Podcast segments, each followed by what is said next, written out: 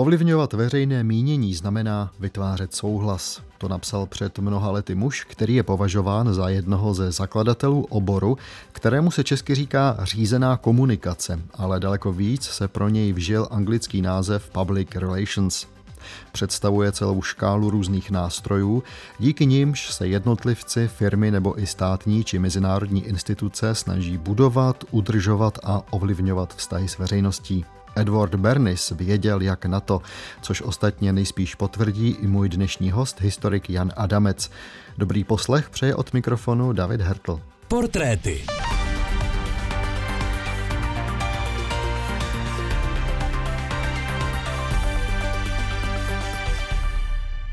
Když mi před časem historik Jan Adamec navrhl, abychom do pořadu portréty zařadili Edwarda Bernise, co by tvůrce moderního PR, tak mě to malinko překvapilo. Netušil jsem, jak hodně tenhle člověk zasahoval i do takového oboru, jakým byla, řekněme, politika nebo obecné dění. Jana Adamce, vítám. Hezký den. Dobrý den, děkuji za pozvání. Kdo byl vůbec Edward Bernis? Odkud pocházel? Jaké byly jeho kořeny?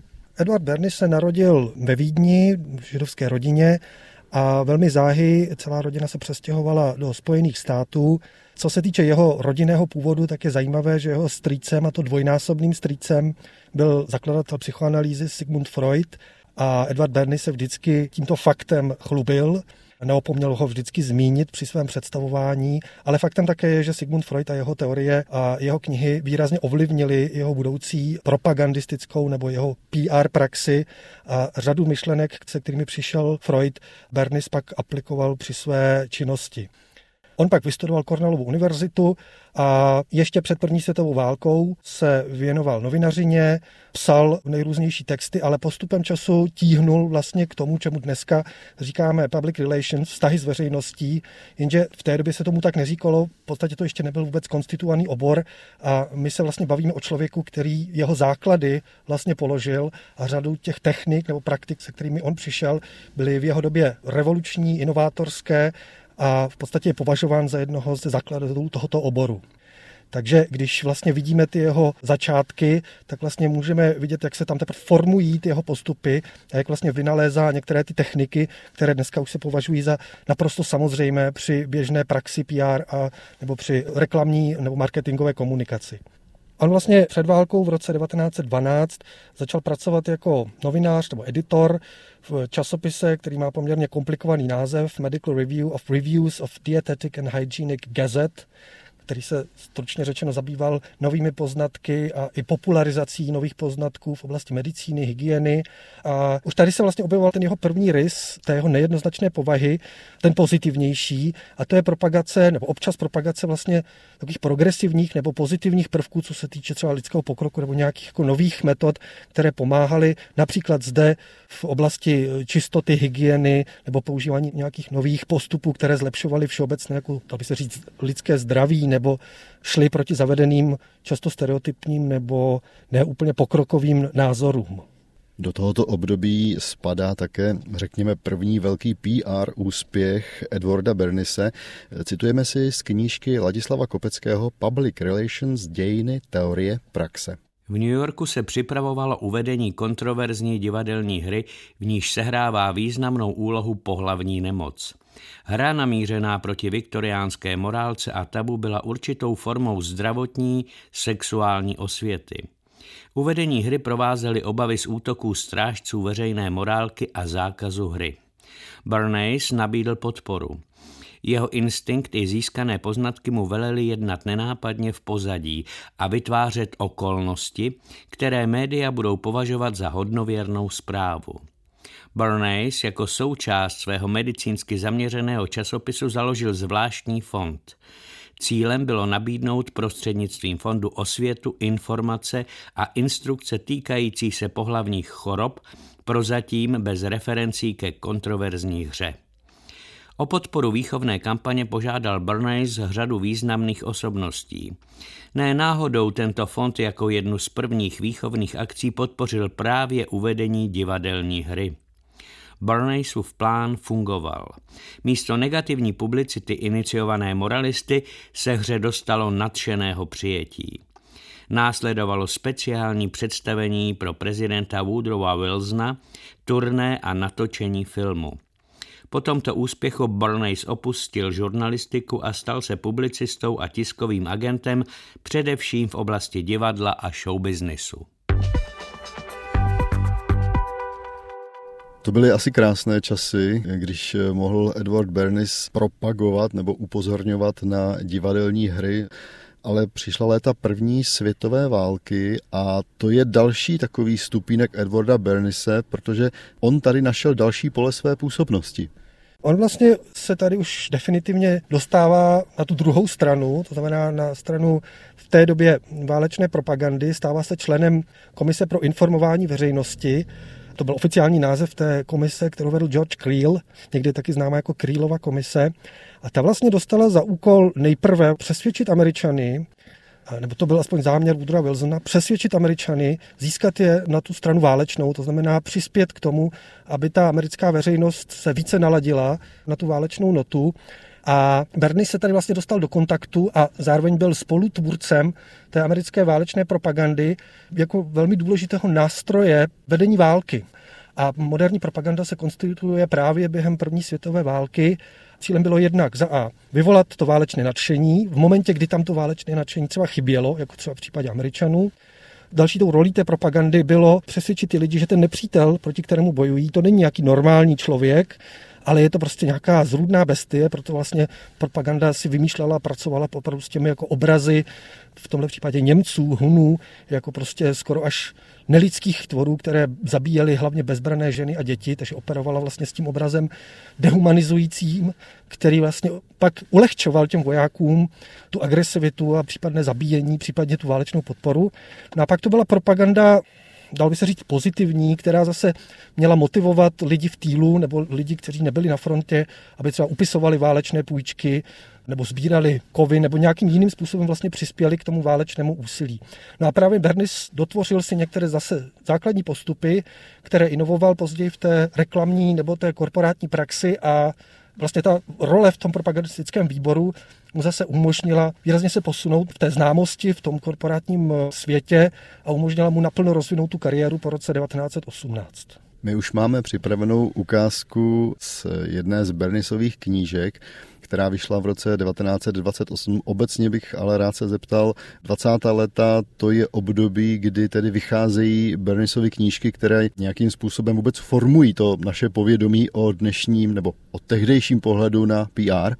No, 20. léta jsou nejenom v americké ekonomice a společnosti těmi roaring twenties, to znamená tou érou poválečné prosperity, ochotou si užívat a vlastně zapomenout na to válečné dění, ale jsou i pro se vlastně tím zlatým obdobím, kdy se etabluje pomocí mnoha e, zakázek pro nejrůznější firmy jako prostě Mr. PR a. Vlastně publicity, jehož nápady a jehož case tady dokážou zvednout prodeji v podstatě čehokoliv. Ty jeho teoretické práce, které dneska známe, jsou v podstatě s takovým jako vedlejším produktem, níž on vlastně cizaloval a snažil se vlastně osvětlit tu roli propagandy, respektive PR.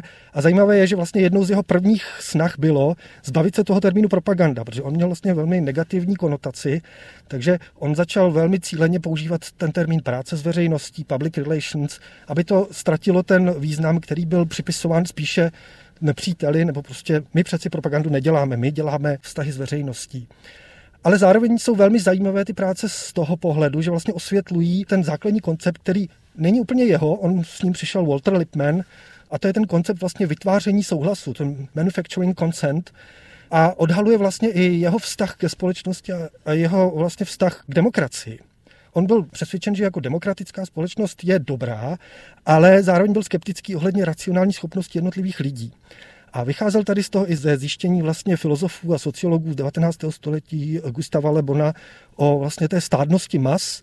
A tohle to vlastně přesvědčení chtěl nějak skloubit a podle něj ta masová společnost musí být řízena. Ale musí být řízena ne tím diktátorsko-vojenským způsobem, ale spíš vlastně takovými jako moudrými, tichými muži v zákulisí, kteří dokáží vytvořit poptávku, dokáží vlastně vnutit té mase to, co sama chce. Nejít to vnutit vlastně násilím, ale vlastně přesvědčit tu masu, že něco chce. A tenhle ten koncept se vlastně dá, a to je vlastně klíčem k té Bernisově úspěchu, jak v politice, tak v biznisu. Tenhle koncept se dá vlastně jako použít jak v politice, tak i biznisu. Vlastně stačí jenom umět a vědět, znát ty nástroje, jak člověka dokážete přesvědčit, aby po něčem toužil, aby něco chtěl, ať už je to politická strana, politik, ideologie, anebo druh mídla. Právě o tom bude i ta naše další ukázka, je tedy z knížky Edwarda Bernise Propaganda, která vyšla v roce 1928. Vědomá a inteligentní manipulace s organizovanými zvyky a názory mas je důležitým prvkem demokratické společnosti. Ti, kdo manipulují s tímto neviditelným mechanismem společnosti, představují neviditelnou vládu, která je skutečnou vládnoucí mocí země. Lidé, o nich jsme nikdy neslyšeli, nás ovládají, utvářejí naši mysl, formují naše chutě, navrhují nám naše nápady. Je to logický výsledek způsobu organizace naší demokratické společnosti. Pokud má velké množství lidí žít jako hladce fungující společnost, musí spolupracovat. Zůstává skutečností, že v téměř každém aktu našeho života v oblasti politiky nebo podnikání, v našem společenském chování nebo v našem etickém myšlení nás řídí relativně malý počet osob, nepatrný zlomek, kteří chápou mentální procesy a sociální vzorce mas tahají za nitky, které ovládají mysl veřejnosti, využívají sociální síly a vytvářejí nové způsoby, jak propojit a vést svět. Posloucháte portréty, profily malých i velkých osobností 20. století. Premiéra ve čtvrtek po 8. večer na Plusu. V dnešních portrétech se s historikem Janem Adamcem povídám o Edwardu Bernisovi, zakladateli moderní PR, moderní komunikace, moderní řízené komunikace s veřejností. Jsme někdy ve 20. letech a sem spadá asi jedna z těch nejznámějších a já myslím, že úplně nejčastěji citovaných Bernisových PR kampaní, která se týká kouření žen. Prosím, popište situaci, jaká v té době v Americe byla a co se Bernisovi podařilo. No v podstatě na začátku stála zakázka nebo fakt, kterého si všimli američtí producenti tabáku a kuřiva, v tomhle případě American Tobacco Company, že vlastně vzhledem k společenským zvyklostem a tabu vlastně oni ztrácejí část potenciálních zákazníků, v tomhle případě žen, protože bylo v podstatě nemyslitelné, aby si žena zapálila na veřejnosti v podstatě spojení žena a kouření cigaret bylo z hlediska společenských konvencí vyloučené, ale nikoli zakázané. No a vlastně Bernis pak přišel s tím konceptem, že tohle se musí nějak prolomit, ale ne tak, že vlastně začnete ženám nabízet cigarety nebo začnete prostě jim říkat, aby kouřili, ale aby kouření se změnilo v otázku právě svobody a emancipace žen. A tady se vlastně ukazuje jeden z těch jako jeho nástrojů. Bernis vždycky každou tu PR aktivitu stavil na nějaké akci, na nějaké události, kolem níž se vystavila celá ta komunikace. V tomto případě to byl pochod za práva žen nebo za emancipaci žen a v jeden okamžik jedna najatá členka toho průvodu si zapálila na veřejnosti, což bylo tím vědomým porušením tabu a byla to Bernisova sekretářka. A to pak samozřejmě bylo propagováno a z toho se pak vlastně stala událost, kterou část těch žen nevnímala jako, že konzumují nějaký produkt, ale jakože je to symbol svobody pro ně, že si mohou zapálit, takže to překročení tabu bylo spojeno právě s konzumací nějak, nějakého produktu. A vlastně tenhle ten velmi jednoduchý princip, to znamená vytvořit nějakou událost nebo zaměřit se na nějakou událost a kolem ní vlastně teprve vystavět tu komunikaci, to je jeden z klasických a klíčových nástrojů PR do dnešní doby, se kterým Bernes velmi jako intenzivně pracoval. A takových příkladů v té jeho praxi byla celá řada, kdy vlastně zdánlivě šlo o nějakou společenskou akci nebo charitativní akci nebo nějakou oslavu, připomínku něčeho, ale ve skutečnosti to byla vlastně promyšlená PR akce na zakázku nějaké společnosti s nějakým jasně komunikovaným, často by se dalo říct až nějakou potrahovou zprávou, která vlastně měla tomu cílovému publiku přes tu událost doputovat. K tomu, co říkáte, mě napadají dvě takové drobnosti, že tahle Bernisova kampaň v roce 1929, která měla opravdu za následek masivní rozšíření kouření mezi ženami, tak ta byla realizována v době, kdy už se objevovaly první seriózní studie o škodlivosti tohoto návyku. A potom, když bychom skočili daleko, daleko do pozdních let Edwarda Bernise, tak s podobnou intenzitou bojoval proti kouření, protože jeho žena nepletuli se onemocnila snad dokonce rakovinou plic. On Bernis vlastně nekouřil už v té době. Údajně tedy, když našel nějakou krabičku cigary doma, tak ji zahodil. To znamená, u něj je se fascinující, že prostě on byl profesionál v tom, že byl schopen prodat cokoliv, i přesto, že sám třeba s konzumací toho produktu nesouhlasil.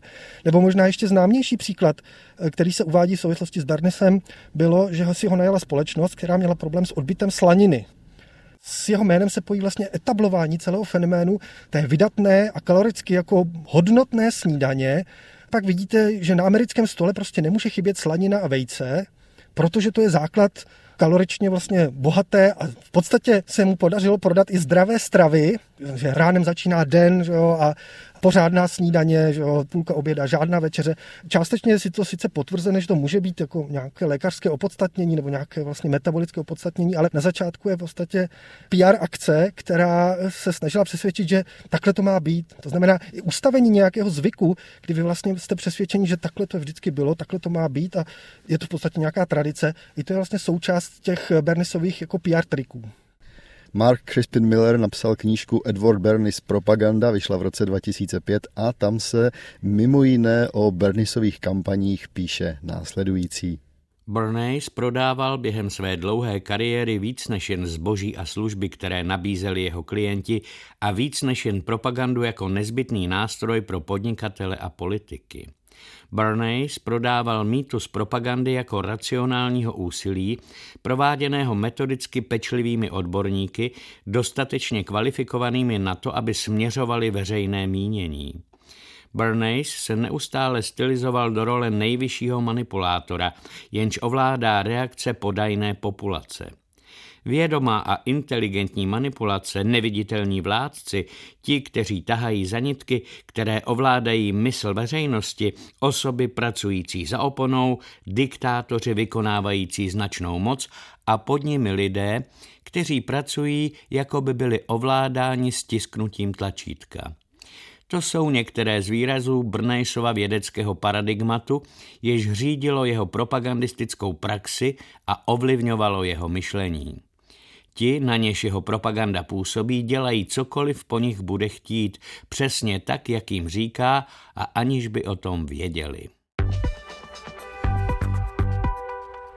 Když historik Jan Adamec před chvílí mluvil o tom, jak vůbec si Edward Bernays počínal a jaký byl jeho vztah k demokracii, tak mi to připomíná výrok jeho dcery, který jsem si poznamenal.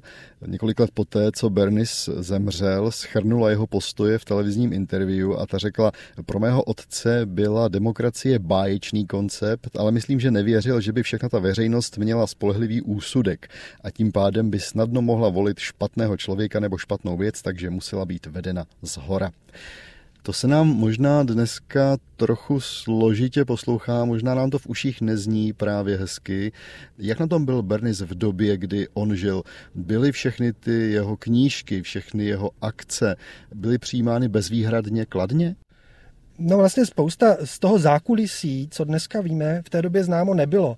On se záměrně třeba u těch kuřáckých kampaní se snažil držet jako zpátky a teprve o mnoho let později se hlásil k tomu a snažil se vlastně připsat tu zásluhu za to, že to vymyslel. Jo? Ale v době, kdy se ty kampaně konaly, tak se záměrně jako schovával nebo ukrýval a hrál tu roli toho moudrého vzadu, který vlastně manipuluje nebo který nějakým způsobem usměrňuje tu demokracii.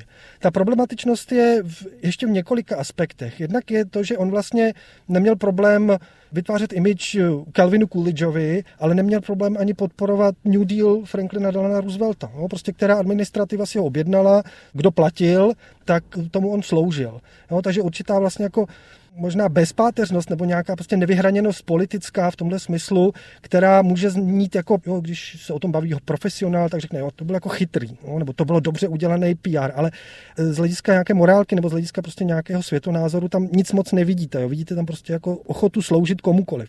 Což v kontextu americké demokracie nebo amerického systému, který má ten systém jako kontrol a brzd, tak ještě může fungovat ale, a teď mu to můžeme věřit nebo ne, Bernice prý byl značně rozhorčen a překvapen, když se dozvěděl, že v knihovnici Josefa Goebbelse jsou jeho knížky a Josef Goebbels byl jeho údajně tedy jako velmi pilným žákem. To znamená, když se tyhle ty apolitické postupy, nebo tyhle ty apolitické profesionální postupy dostanou do rukou někoho, jako je právě Josef Goebbels, tak to může skončit obrovskou katastrofou. No a třetí rys je, že ty jeho kampaně často pomáhaly i neúplně čistým praktikám americké zahraniční politiky. No, ta jeho práce pro United Fruit Company, což byla obrovská jako společnost, která dovážela ovoce a banány ze Střední Ameriky a která vlastně měla zájem na tom, aby třeba v Guatemala na začátku 50. let byl v podstatě svržen režim Jakoba Arbence, který byl legitimně zvoleným guatemalským prezidentem. Nicméně plánoval znárodnění těch velkých plantáží, což se vlastně těm americkým společnostem nelíbilo. No a výsledkem toho PR tlaku, který si zaplatila ta United Fruit Company, bylo, že v roce 1954 americká administrativa, spíše tedy CIA, podpořila protiarbencovské kruhy a provedla tam puč a byla tam nastavena vlastně pro americká vláda.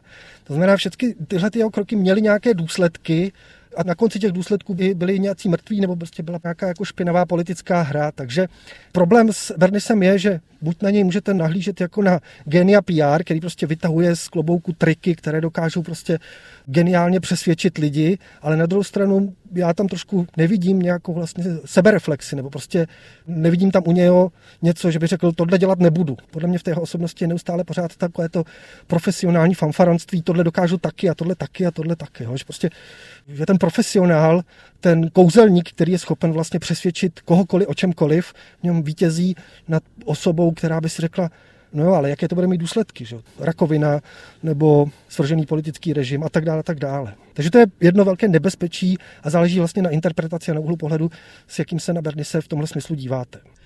Říká historik Jan Adamec, ta poslední ukázka nás znovu vrátí ke knížce Ladislava Kopeckého Public Relations dějiny teorie praxe. Bernays viděl PR jako nástroj k manipulaci a kontrole mínění za použití masových médií a vizuálních symbolů spíš jednosměrným než dvousměrným procesem komunikace. Pro se PR nikdy nebyly distribucí příznivých zpráv, ale modelováním důvěryhodných interpretací samotné skutečnosti. PR odborník je podle něj člověk, který není příliš na očích. Jeho východiskem je aplikovaná sociální věda a schopnost rozumět sociologii, psychologii a ekonomice tak, aby usměrnil veřejné postoje.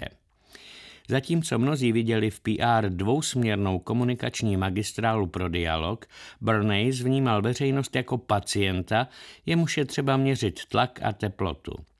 PR pro něj byly odpovědí na požadavek lidí, kteří mají moc. Tím požadavkem je utváření postojů široké populace a PR jsou v této souvislosti odrazem neustálého zdokonalování technik, jež slouží těmto účelům. S tímto souvisela jeho poněkud halucinogenní vidina demokracie.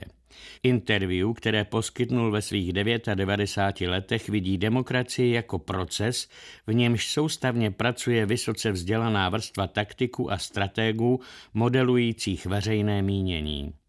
Analyzují sociální terén a upravují mentální scenérii, ze které pak veřejnost svým omezeným intelektem čerpá názory. Až se zase někdy podíváte na čerstvé zprávy na internetu, nezapomeňte na větu Edwarda Bernise, že abstraktní diskuze a strohá fakta se veřejnosti nemohou prezentovat, dokud nejsou zjednodušena a dramatizována. Tolik dnešní portréty. Edward Bernays zemřel 9. března 1995 a bylo mu požehnaných 103 let. Za spolupráci na dnešních portrétech děkuji historiku Janu Adamcovi. Honzo, naslyšenou. Naslyšenou, děkuji za pozvání. Ukázky přečetl David Schneider, technicky spolupracoval mistr zvuku Václav Maršík a za všechny jmenované přeje dobrý poslech dalších pořadů Českého rozhlasu Plus David Hertl.